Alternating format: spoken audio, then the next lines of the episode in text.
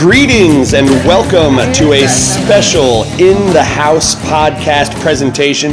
This is our seventh special episode. We have done uh, six previous on beginnings of league previews, on big match championship game previews, but this will be a special newsy uh, report coming from Scouse's house, coming from Indianapolis, Indiana today.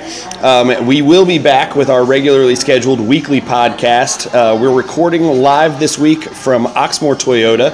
Andy and I will be there. A couple of the players will be there. I know George Davis IV is going to be one of them. Uh, there are some special deals going on at Oxmoor. They've got some really great cars that you should take a look at, and uh, at very least, come on out, meet the players, meet Andy and I, ask us any questions because we'll be recording live, and uh, El Presidente Presidente Scouse will be in the house. So please come on out on Wednesday evening. It starts at 5:30. We'll probably record at 8 p.m. Uh, but today, for the special episode, I am extremely thrilled and honored, in fact, to be uh, interviewing perhaps the preeminent USL journalist in the United States and uh, that is that is saying something. Uh, we I'm here with the the co-host of the Lower Division America, Lower League, America um, YouTube series. Also, one of the writers and editors of SocTakes. Just a writer. I apologize, that's me. But uh, one of the writers for SocTakes, and somebody that you really need to be paying attention to if you want uh, the inside scoop on lower division soccer in the United States and the USL in particular. Uh, he is the soccer doctor himself. it's uh, Nipun Chopra. Thank you very much for joining me. I have an absolute pleasure. Thank you for driving here. Oh, uh, this is we are in uh, Siam Square. Yeah, please. Siam Square was delicious. The food was fantastic. An excellent choice. Yeah, absolutely. We enjoyed some food. Uh, glad you're here in Indianapolis and uh, ready to talk about some soccer. Outstanding. Well, I know that we want to talk today about the division realignment or the division uh, uh, assignments, however they end up wanting to call it, um, the, the new USL, if you will. I know that we want to talk today about uh, the playoff race and what we expect going down the stretch in the USL. Uh, but I kind of want to talk first about uh, how does somebody go from being a soccer fan in general to being um, someone with the inside scoop a lot of times on what's going on in lower division soccer. How do, how do you develop that sort of uh, that reputation and the ability to get those that information? It's a good question. Um, in terms of how do you get that information, it's uh, it's a more it's a bit of a complicated answer because I was lucky enough to know some people within American soccer as a result of my uh, podcast that I did, which had to do with Manchester United. Boo, uh, go Gunners! yeah, yeah. But I'm sorry. Back in 2012. Uh, uh, Wenger in. I, I'm, I'm completely comfortable with Wenger being out, uh, but I was not a, uh, a harsh proponent. Sure. So. Yeah, same. Um, so it's one of those things that I was able to tap into some of those resources who I'd built up relationships with. And as a result of that little bit of information, other people started to reach out to me who I didn't know and sort of start giving me more information. And, okay. and it's only after three or four months of doing that that I start asking the right questions. All right. Uh, and I think a lot of this stuff is asking the right questions and and having like you, Evan, this is not either one of our day jobs. We, we love, we just love the sport. Sure. So I think we are in a really privileged situation where we don't have to worry about a lack of access because the worst thing that could happen to us is someone cuts off our access, which gives us uh, the worst thing that could happen is someone gets off our access. It doesn't affect our day to day livelihood at all. Right. So it actually should be a call to arms for people who are listening to this to ask their cl- their clubs and their league the tough questions. To have whatever sort of access it is that they're interested in. Exactly. And I, I agree. And i I always think, and while you're not patting yourself or myself on the back with this, but it's a it's a service being provided to those leagues to be able to have information disseminated by people that they aren't paying, that uh, aren't exactly right. aren't having to uh, ask us to get that information out, just being willing to because we're interested in the product, which I find fantastic. Uh, you have been. How long have you been writing with SocTakes? Uh, we founded SocTakes in February 2017. 2017. So it's been about a year and a half Yeah. now, and uh, I know that I follow regularly, um, and I know that a lot of our listeners do also. What was the what was it you were hoping to write about when you uh, when you guys got that started? So SocTakes was founded by uh, me and my good friend Kevin Johnston. Kevin is the managing editor of SocTakes and really the money guy behind SocTakes. Okay. So he really is the guy who should gets most of the credit, in my opinion. Um, Kevin and I, Kevin writes for the Indy Star, um, which is our local newspaper here, and uh, both Kevin and I felt that we weren't able to ask and answer the questions we were interested in with, in terms of Indy 11 specifically, but also about the leagues we were in with NASL. We were in NASL at the time. Sure. Um, and then, of course, uh, this year USL. Uh, so the kinds of stories we were interested in was to kind of pull the, to peel the onion a little bit, Okay. and to un- to kind of address all these layers because, as you and I were talking about, as you go deeper and deeper, there's so many details that we never think about. And with, I feel like I have learned so much with every story I've written, just because and that's what's fun for me is to learn more. And that's why i do this. I'm just i'm just always curious about these things. But i'm so interested in where we are as a soccer nation and where we are in the diaspora of the conversation. Okay. um, and that's what i'm interested in answering is why is usl the way it is? Why is indy 11 doing this or not doing this why are they incapable of doing this or not doing this Okay. and that gets you into areas of franchise disclosure documents and gets you into areas of legal documents. Yeah. And it's a, it's a world that I knew absolutely nothing about and I'm endlessly fascinated by. And so th- that's sort of what we were trying to do was answer these questions, put light on stuff that no one really knew about. Okay, and that's and that's such a valuable thing because uh, there aren't there aren't two dozen people in this country who have both the time, the ability, and the willingness Right. to dive into legal contracts and uh, franchise agreements. Uh, even if you've got somebody who would completely understand it, uh, you have to have somebody who's able to then uh, share that information in a way that is consumable to other people, and that's why SocTakes, I think, uh, provides such a service to lower division soccer fans in this country. Um, but now that I'm done being really nice, Yeah, I'll ask. let's uh, do it. You, Let's you talked to me about the transition for Indy 11 from NASL to USL. What has your experience been between the two leagues? What was the biggest difference between the two leagues for you this season? Stability. Okay. Stability is the biggest difference. Uh, for the last three years, Brickyard Battalion, which is uh, uh, our supporter group, I'm, I'm a board member uh, this year, and there have always been conversations within the board and within the fans about are we playing next year? Yeah. Is this league going to survive? Or is our club going to survive? And for the first year since the club founded, there are no doubts that we'll be playing next year. So the biggest difference That's is comforting. Stability. stability. Well, and I know that for uh, Louisville fans, when City came into existence, there was a lot of discussion about whether they would be an NASL team or a USL team, and I, I, I think that sometimes City fans take for granted that uh, that the league that they're in has always been a league that was going to play the next year, and uh, it seems like Indy sort of got the. I, I don't know if there was conversation about Indy joining USL as opposed to NASL originally, but it seems like that, that was a coin flip for a lot of uh, for a lot of franchises about what league they would join, and it just turned out that one of them, uh, you know, continued to grow, and the other sort of started slipping apart. Yeah, it's a good question. So in my deep dive into NASL and USL, what I've learned is that Indy 11 joined NASL during uh, what I would call the last year of NASL, super- NASL superiority. Sure. Uh, Indy 11 joined NASL in 2014, and I believe genuinely that the NASL was far ahead of USL in 2014. Agreed. In terms of quality of play, in terms of paying players, in terms of stability at the time. However, the crossover point was 2015. And I think 2015, both leagues were at par. And starting 2016, USL became the dominant league. which I think has absolutely clearly a correlation between when Louisville joined the league and their immediate upsurges. I'm mostly kidding. Uh, Louisville No, was a great I thi- I think- franchise, but I don't think I don't think that's a joke. I think teams like Cincy and Louisville coming into the league are a huge turning point because the NASL was focusing on big markets. Sure. The NASL started genuinely started believing that they were an MLS competitor. Okay. So they were starting to think about New York. They were starting to think about Miami. They were, they were not worried about markets like Louisville and Cincy. They didn't even compete with Louisville and Cincy really for because they believed that oh these markets won't support soccer. Right. That was the biggest mistake NASL made, and that is why USL is where they are now.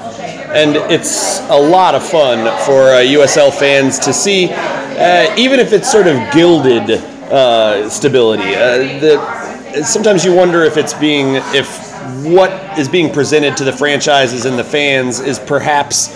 Uh, better than the reality of where the league is in terms of the, in terms of its own stability. And the most recent example of this is the rebranding Right. of the lower divisions. I promised on our last podcast that when I had the opportunity to speak to you about this, that this would be a big focus. Yeah. Is I don't feel adequate to be able to explain uh, what does this really mean. Uh, we're we're going to now have three divisions all under one umbrella and those three divisions will not immediately or necessarily ever have pr- promotion and relegation, but that they will exist under USL completely. Uh, can you tell me? Can you walk me, the novice, and our uh, our listeners who know way more than I do about uh, what does this rebranding really mean? Both in terms of how does it work, Yeah. and then second, what what kind of direction does that provide USL going forward?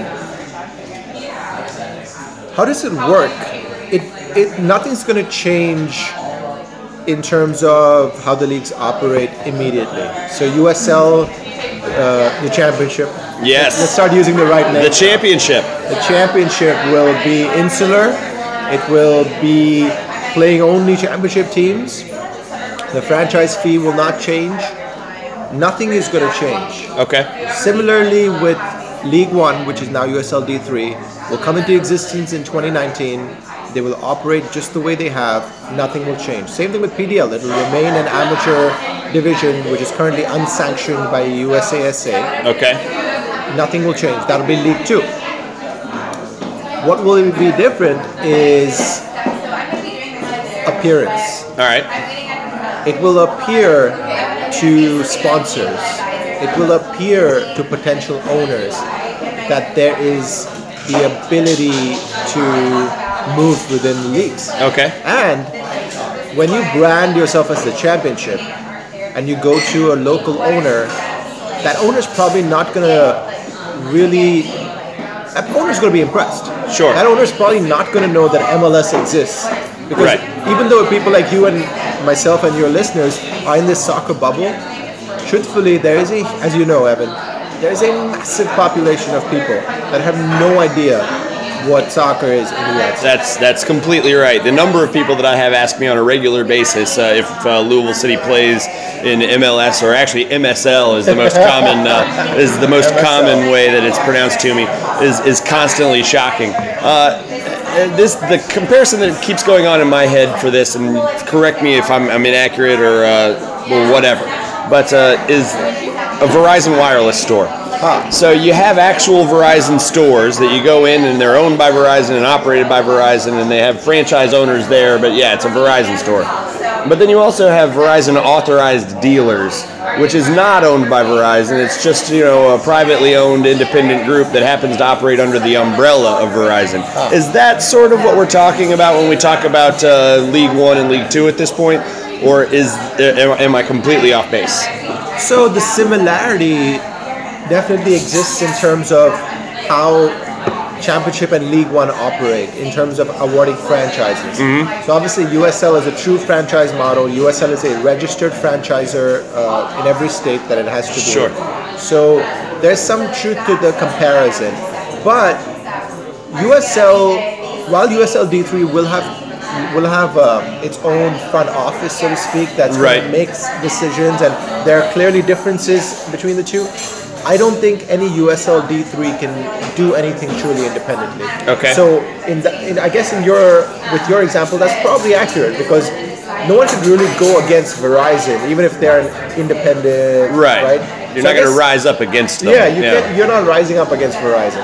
And similarly, even though they are slightly different units, uh, the USL umbrella will make sure that no one rises up against the US. That's that's rises up against them is a fun and appropriate term for that because uh, as they've called them the soccer wars for years. They, is this the end of the soccer wars? Is this the the, the final co- nail in uh, NASL's coffin in uh, uh, the the goals of the Cosmos and uh, the other lower division soccer around the country, independent lower division soccer? Is this sort of the end of that, or do we think we'll still see that popping up over the next few years? Yeah, but I'm gonna make sure what I'm gonna do. So in in I always use biology analogies because that's how my brain works. In evolution, there's a thing called punctuated equilibrium. Mm-hmm. It's the idea that basically evolution happens and then natural selection evens things out. Nothing happens for a bunch of years, and then again it starts over when there's more selection pressure. I think we are seeing a moment of punctuated equilibrium in United States soccer even though NPSL Pro is coming into existence, even though NISA is coming into existence, and I believe that both will uh, for 2019, I don't think they're going to have any sort of real impact in the near term. Okay. I think whether or not the soccer wars is over is a question we will answer five years from now. Just like when NASL broke off from USL in 20, 2009, 2010, mm-hmm. USL was an unimportant entity for four or five years. Afterthought, yeah. And it wasn't until 2014 that we started talking about the soccer wars again. And there was that punctuated equilibrium for four years. I think we are in a moment where USL is the game in town. Okay. The important game in town for the next three or four years. But that might change in the future. And let me add, add this. In terms of New York Cosmos, if New York Cosmos and Rocco Commisso's uh, lawsuit Yeah. reaches fruition, U.S. soccer will never be the same again. Because division sanctions will be stripped away, Okay. which means that the valuation of USL will completely go like this. Yeah. Uh, and MLS, actually. Sure. So we are still in a situation where it might all come crumbling down based on a legal decision. Okay. And just because I'm curious now, where do we stand with that lawsuit right now? Currently, it is. See, uh, nice to see you guys. Um, currently, the lawsuit is stuck in court in Brooklyn. Uh, it is in the in the discovery process. Uh, actually, it's not in the discovery process. It is in the scheduling of the discovery process. Okay. So uh, Early days. Yeah. So a realistic timeline for a decision in the lawsuit is probably early June uh, 2019, or if we're looking at a later timeline, we're talking about well into 2020. And that is, uh, and that would just be for the original ruling, and uh, whichever side loses would undeniably appeal at that point, and then it would be whether or not it would get the appeal granted, and then it would be another trial, or it would just be over if the appeal is denied. There's another lawsuit that's of interest, which is the CAS ruling, uh, which is filed in the CAS Court, Court of Arbitration for Sport, Okay. which is uh, in uh, Zurich, I believe. I might have the city wrong. Okay. Anyway, so uh, that is a filing from the owner of Miami FC, uh, which is and, and the owner of uh, Kingston Stockade FC, uh, Dennis Crowley, uh, who was the owner of uh, who founded uh, um, that app, uh, wh- which which tells Foursquare. Oh, okay. Yeah, he's the uh, he's the one who founded Foursquare. Anyway, so the two of them have filed this lawsuit uh, in the Court of Arbitration for Sport, which requires the institution of promotion and relegation by according to FIFA statutes, Okay. and that is also probably like a 2020 thing. And what type of uh, what type of authority does the Court of Arbitration for Sport have over a uh, private United States business? A very good question. so the court, all uh, so every time you hear about a doping violation, every time you hear about Olympic violations, the place that athletes go to is the Court of Arbitration for Sport. That is believed to be the highest court for sport. Okay. it's called Court of Arbitration for Sport. However, the so so in other words, FIFA stands by CAS rulings Okay. If something is decided on a CAS court, FIFA insti- Abides by it. Abides by it, exactly. In terms of whether USL would abide by it or MLS is a more complicated question because American law is definitely more. It would supersede whatever uh, some court in Zurich or Geneva Yeah. or wherever would have. But then the question becomes if they supersede CAS, are they out of uh, FIFA sanction? Okay. And if they're not sanctioned by FIFA, so in other words, if MLS says we don't agree with any of this, we're going to do our own shit. Okay. At that point, do and they and they withdraw from FIFA, so they become non-FIFA sanctioned leagues. Are there players? Oh, I'm sorry. No, you're fine. Are there players then FIFA sanctioned players? And if they're not, Are they eligible to play in Are uh, World? Cup? Or are they eligible to be Yep. transferred to other clubs? A lot of a lot of interesting uh, dilemmas. So it would behoove them to to uh, adhere to whatever rulings uh, CAS would uh, would hand down, Correct. but that legally they may not be required to. I think that's a really good way to summarize that. Yeah. Excellent. Whew. All right, I'm in I'm in the weeds for this sort of thing, and so let's let's You're back out. me. let's let's back out a little bit and let's talk about uh, this current M- uh, USL season. Yeah. You just got to go last night to watch the Cincinnati versus Indy 11 game. Uh, first, give me your thoughts about uh, that. Uh, a, the environment, because uh, all of our fans, a, a number of our listeners, uh, have made the trip up for Cincinnati games, and it's a different, it's a different sort of animal. And then uh, beyond that, what, what was your opinion of the two teams headed into the playoff drive? So the atmosphere was fantastic. Uh, Thirty-one thousand plus. Uh, it's That's a- the new record, isn't it's it? Mm. a new uh, regular season record. Uh, the record in Cincy, I was there for it, was 34 for U.S. Open Cup, I believe. Goodness. Amazing. Was that the fire game? Uh, I don't know if it was the Fire or the, The uh, crew game, yeah. One of the two. I was there for both. I remember. Crazy, crazy numbers. crazy numbers. Um, and I'm doing one of our next episodes of Lower League America is going to be Cincinnati based. Yeah. And the general theme is that FC Cincinnati is a lightning in a bottle. Yeah. That there's so there are lessons other teams can learn, but truthfully, no one's going to replicate that. Yeah. It's a lightning in a bottle. But anyway, setting that aside, atmosphere fantastic. Um, raucous fans. We uh, Brickyard had a couple of hundred fans of our own. Always great. Yeah, they were. I heard them from across the stadium. I was, I was so proud of them. Um, the teams. FC Cincinnati rotated their entire squad. Okay. Like they didn't start Ledesma. So they were playing their two team. they were playing their two team, and they beat Indy 11 3-0. Woof. And And Indy 11 is not a bad team. Indy 11 was not a bad team, and Indy 11 was not in the game after the 20th minute. Okay. So 3-0 is not a flattering scoreline. No. It could have been four. It could Wow. have been five. So uh, it gives you an idea of the the disparity in talent yeah. from with FC Cincinnati and the rest of the league.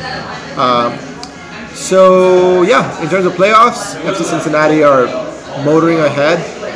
I predicted before the start of the season that Louisville City would finish first, Yeah. and FC Cincy second. Obviously, Cincy made some incredible signings uh, since then, and They have did. been uh, have been had a rocket up their butt after the MLS announcement. Sure. And I predicted Indy 11 would finish fifth or sixth. We are in fifth. We'll probably finish sixth. Okay. And uh, so that's where we are. And uh, let's say Indy finishes in sixth place, uh, and you go into a game against Pittsburgh or Louisville. How do you feel uh, Indy stacks up in terms of their actual playoff chances once they get there? Is this a team capable of a deep run, or is this a team that you know will be happy to have gotten there in their first year in the USL and then regroup for next year? It's a very good question. And I'll, I'll be honest, I haven't thought this through very much. What I will say is that if, if Indy came up against Louisville uh, three months ago with O'Connor in charge, I would not give Indy 11 a chance Okay. at all. Okay. Under Hackworth, I think there's a chance. I think Louisville City goes in as favorites just because of just because of their Louisville's big game status. Yeah. What I give them. I, I was in Louisville City for all the playoff games last season. Me too. Yeah, I know you were there, uh, and I watched that team do things that I, that I'm still amazed by. Absolutely amazed by. Um, I think the answer to your question about Indy 11 doing a deep run, going with a deep run, is contingent on many factors. Okay. One of those factors is the starting 11. Uh, Indy 11 has. I don't think. I don't think Martin Rennie knows his starting 11 even now. Okay. Uh, I don't think he knows his his his set system. We just on a whim two uh, ten days ago started playing three at the back. That's interesting. Yeah, why? I mean, three at the now it's in vogue, right? Three four three is something Absolutely. you guys have played, but there should be a reason for it. Yeah. it shouldn't be just something like, okay, the four four two isn't working, so I'm gonna do a three five two. Right. It, there should be more of a reasoning behind it, and I don't think we have the personnel to pull it off.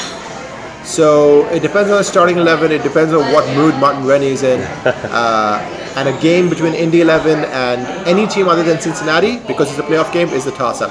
Okay. But I would put the other team as favorite. Okay, understood.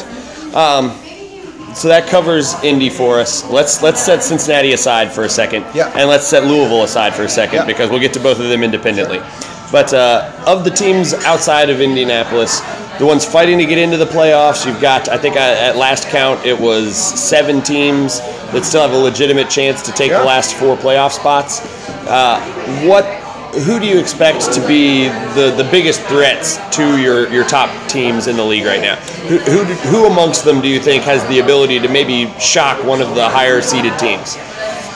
I think the way you phrased the last question is the best way to phrase that question. Okay, I think Tampa Bay Rowdies could beat any team in the USL, I agree. including FC Cincinnati on mm. their day. I, I agree. They are a brilliantly talented team. And when I say brilliant, they, they are, even with all the investments Cincy's made, in terms of talent of teams, I would put Tampa Bay Rowdies just a little bit below Cincinnati. Yeah. That's how good that team can be. A lot of talent. Unbelievable. Unbelievable talent, Evan. I mean, I can go through that entire team and tell you how much better they are than uh, every, every Absolutely. player in Indy 11, for example. Absolutely, Position it's, by position. It's a it's a scary team in terms of if you just look at them individually. They've had supremely uh, bad luck trying to get that team to gel in any meaningful way. No, that's exactly right. And uh, I, I agree with you that Tampa is terrifying. And the team, that, in terms of style of play, that would most worry me if they were to be the team that we would come up against is a team like New York.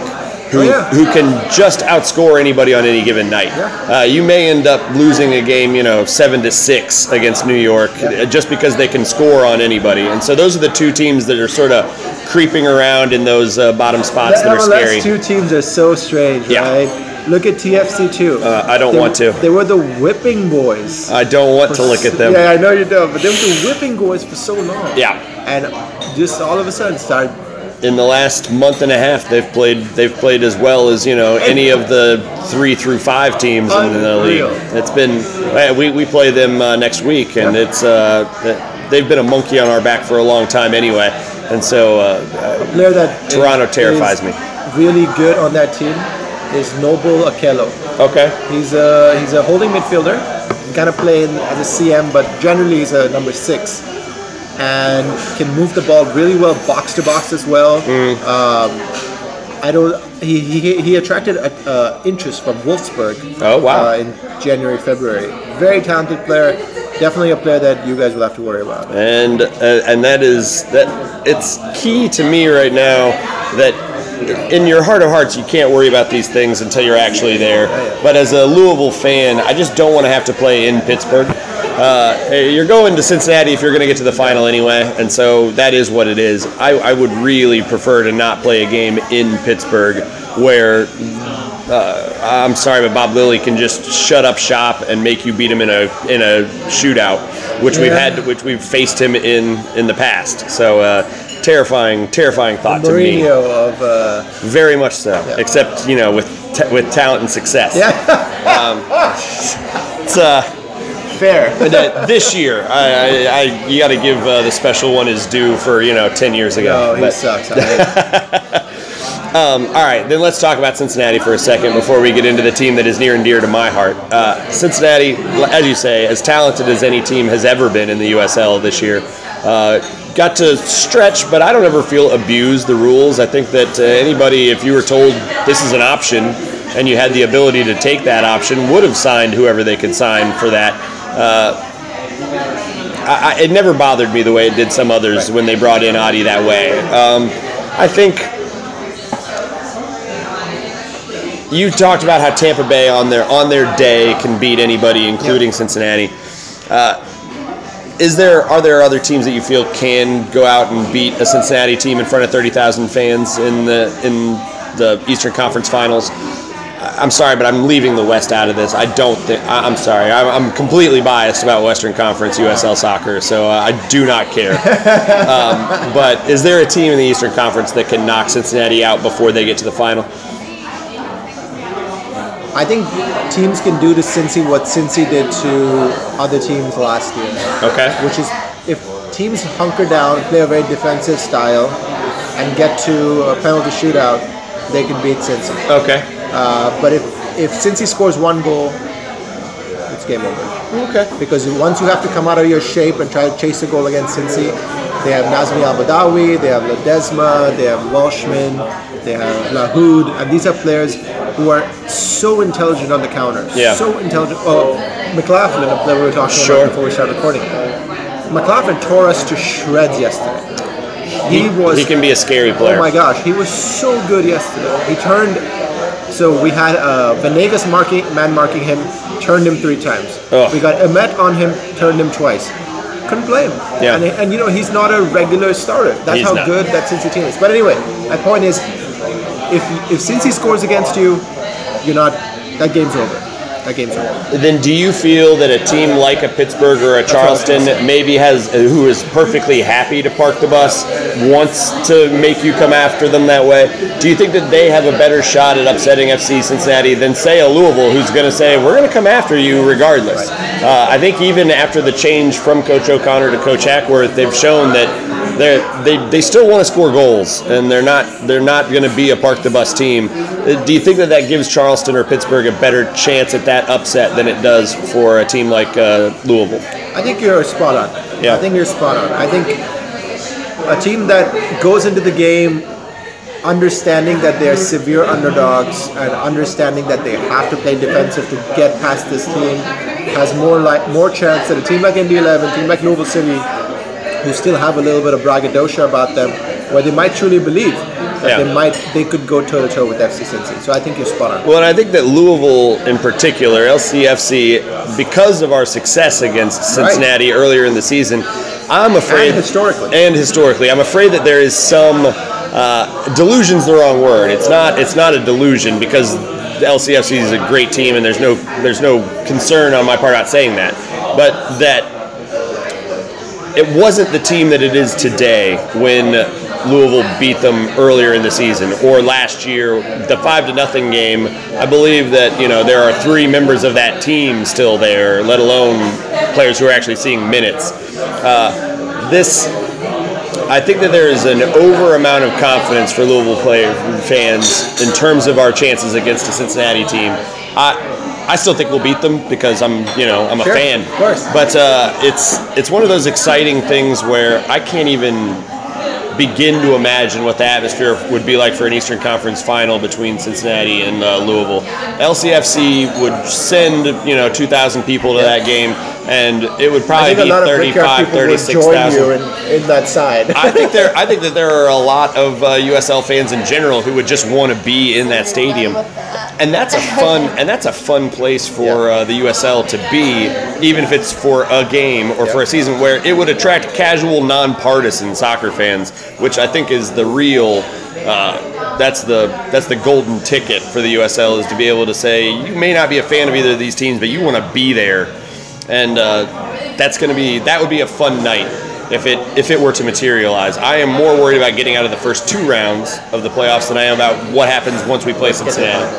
Uh, so let's talk a little bit about Cincinnati. We, I mean, I'm sorry. Let's talk a little bit about Louisville. We get uh, on the, on the In the House podcast. We get a lot of guests who are fans of the the Boys in Purple. Yeah. And uh, not a lot of people who would ever really give me a uh, a nonpartisan opinion about the team and uh, the direction of the team for the rest of the season. What have you seen in Louisville from the James O'Connor era to the triumvirate to Coach Hackworth uh, in terms of the evolution of the team and what it means for their chances this season? So I said this last year, um, over and over again, and I don't. I, this is not disrespect to Louisville City players who I who I know a couple of them personally. They're great people. I do not think Louisville City's squad is a top five squad in the Eastern Conference. Okay. I didn't think it was that case last year. Okay. I think they were a brilliant, brilliant tactical team. Okay. They were a team that was designed to bring out the best of every single player mm-hmm. in that team under James O'Connor. A team that was a squad that was bare, just bare. There were like 18 players that Just enough. Yeah. Suiting up two goalkeepers on the bench for most games. Exactly.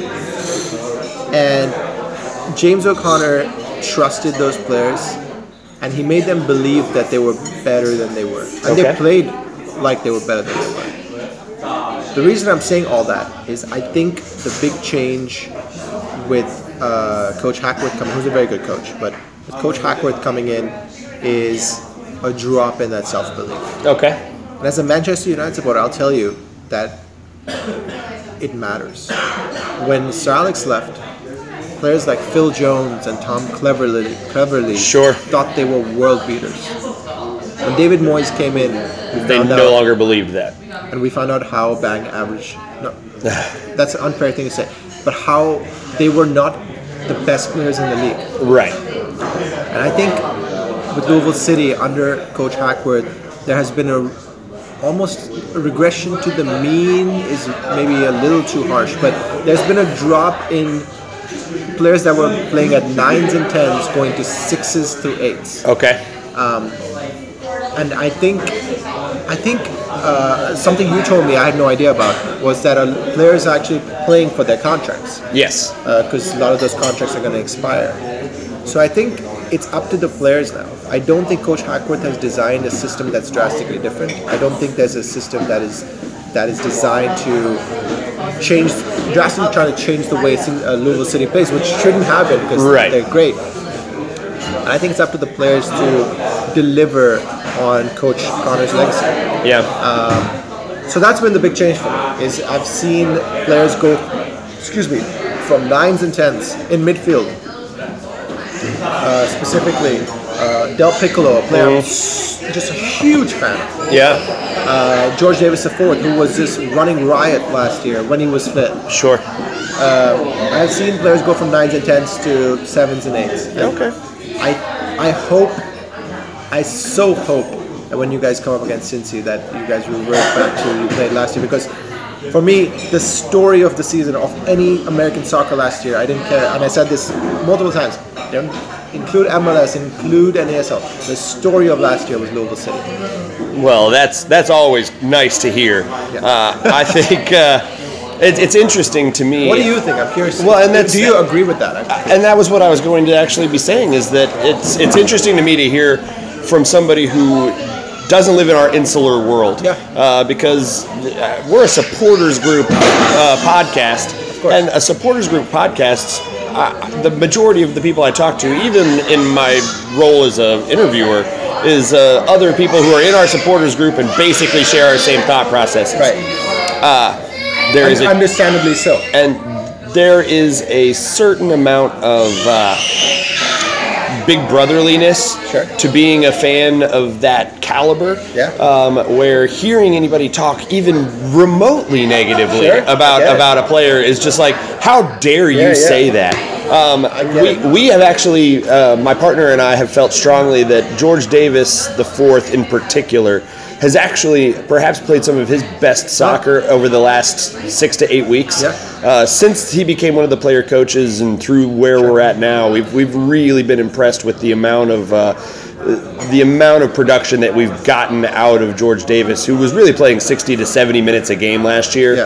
and this year has been asked to play a full 90 a lot more Yeah. frequently. Um, but there's a lot of agreement in terms of Paolo DelPiccolo, who, for stretches last year and at the beginning of this year, looked like the best midfielder in the in the country. yeah. And it was it was great to see. And since uh, he and uh, Luke Spencer and George Davis took over as the coaches when Coach O'Connor left, it's felt like uh, there's been not even a dip in production so much as just in terms of form. Like the things we're used to Yeah. seeing from him, we're not always seeing. Games where you'd expect him to be in the 95% passing uh, accuracy, you're seeing him at 88, which isn't bad. It's just uh, it's a different level. Based on his standards, it's a bit low. Right. Um, but and that we still, as a unit, feel that uh, the team goes as Paolo and Speedy in the middle of the field go. Uh, that you are immediately doing something different if we are not playing through those two in the middle of the field, and uh, different with our history of success, we equate with bad. Yeah. And even when we've had the results, because we've won some games recently, you know, four one last night and six nothing, and I mean some some butt whoopings Yeah, yeah, yeah. but where it hasn't looked like our brand of soccer while we were doing it. Uh, last night was actually the best. Last night was, uh, I'm sorry uh, to give context. Last night was our uh, four to one victory over Atlanta United Yep, too, and uh, last night was the best example of what I expect our lineup to be for the playoffs. It was perhaps the first time we've Would seen you- them run out would there. you say um, that you your team is better prepared, just about better prepared, or no change for the playoffs compared to last year? Well, it's easy to remember the the playoff run and how how good we looked during the playoff run last year, but it's it's also easy to forget that we had lost a big game Yeah. about two weeks before the playoffs started, and there was a lot of there was a lot of concern. It had looked like we were going to be right there with uh, Monarchs to go after the the, the league uh, shield last year, and we fell off down the, stretch. championship. Yes, the uh, sure if that's what you want to call it. Um, I think we'll keep proclaiming ourselves the champs until somebody beats us in the playoffs, but that's fine. Um, uh, there was a dip in form going into the playoffs, and then right before we won two nice games going in, and then just you know it was all she wrote. We went on a we went on a great run, but I don't feel better or worse this year. I'm on record as predicting that I think that we're going to win the championship again. I, I think that we will, and I try to be as impassionate and impartial as possible about Yeah. that. But I, I've really liked that Coach Hackworth seems to have been being deconstructionist. Uh, he sort of broke down what we were doing under Coach O'Connor into its component parts and said, Can you uh, give me an example? Sure. Uh, if we played over the last 10 games of Coach O'Connor's reign, we had already moved back to a back four, essentially. And uh, during that time period, we played Blue City looking soccer for all that those games. And when Coach Hackworth showed up, uh, he changed pe- where people were playing, uh, and not in any heavy duty sorts of ways, but uh, suddenly in playing more Alexi Souahy than Sean Totsch. Sure. Suddenly we're seeing uh, George Davis and Niall McCabe in place of, even before he was hurt, in place of Rasmussen. And you saw a lot more of Ilija Ilic playing uh, just underneath the striker. Illich is a player that impre- has impressed me a lot. I, yeah. And you, it's just sort of guys getting moved a bit and not heavily. And trying to play the ball direct a little more often um, than we were accustomed to. And then we'll go back for a game to playing the way we had been playing. And the, the Pittsburgh game is the best possible example to me of we should have won that game. It was a two to nothing lead for us before we gave up two very late goals, one on a penalty and one on an own goal, and that it is what it is. But we had broken Pittsburgh down in Pittsburgh by playing long balls and being extremely efficient when we had the ball. But we made them beat the we made them be, try to beat us playing their style of soccer. Which is something we never had ever done against a Bob Lilley team under Coach O'Connor. Coach O'Connor had always tried to play the ball through the middle, and it had always turned into an ugly, ugly game of us giving up turnovers and having to defend on the counter. We did not do that at all under Coach Hackworth, and it was interesting to see him try to deploy a different technique, but then be able to switch right back to what we had done. I feel like we're a more versatile team right now than we've ever been. That's awesome. But I'm afraid that we are not as good at any one aspect of the game as we were under Coach O'Connor. Coach O'Connor wanted to impose his will Yes. of the game onto other teams, and he was immaculate at it. Coach Hackworth really seems more willing to play to what the other team is giving us, and that will either work really well or it won't. And I don't think there's a way to know that until we see it. But I like knowing that if we're getting dominated by a team like we have been in the past by the park the bus teams, uh, if we're getting dominated in a game like that, I feel confident that we can try something different, which we never would have done under Coach O'Connor, Right. who would continue to have knocked his head into a wall for 90 minutes and had done. Uh, I like that there are other options, so that's where I'm at. Cool. Yeah, that Uh, makes sense. Going into the playoffs, we're, we're three weeks out right now. Yeah. Give me a uh, Indy 11 prediction. Where do you get seated? What? How far do you go? And how'd you get there? I think we finished sixth, Okay. um, so we'll play what the third place team. which will either be Louisville or Pittsburgh, or I think it's still possible that it'll be Charleston. I um, I think if we play Louisville City, I think we struggle. I think we play Pittsburgh.